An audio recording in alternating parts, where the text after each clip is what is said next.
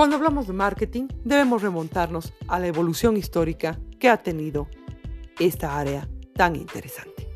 El marketing 1.0 nos brinda información de que a partir del siglo XX los consumidores tenían una idea de qué era comprar a partir de sus necesidades funcionales.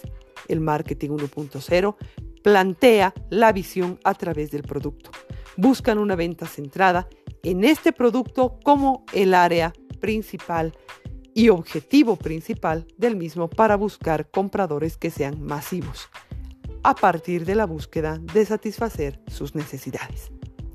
Cuando abarcamos el marketing 2.0, estamos ya dándonos la vuelta y mirando a lo que es el cliente, satisfacer al cliente, satisfacer sus necesidades como una prioridad, buscar lo que ya en ese momento se planteaba dentro de las empresas, que era la fidelización del cliente. Este marketing 2.0 busca básicamente la satisfacción de las necesidades específicas del cliente y, y, ubica al marketing de una forma más concreta dentro del mercado en crecimiento.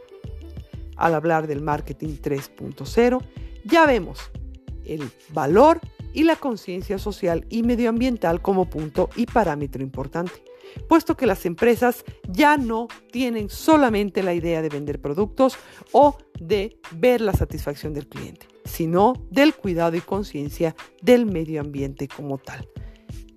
Buscar ese parámetro importante a nivel empresarial, social, que genere no solo valor al producto, sino que busque otro tipo de beneficios que el cliente puede obtener comprando un producto que sea biodegradable, que sea reciclable y que sea amigable con el medio ambiente.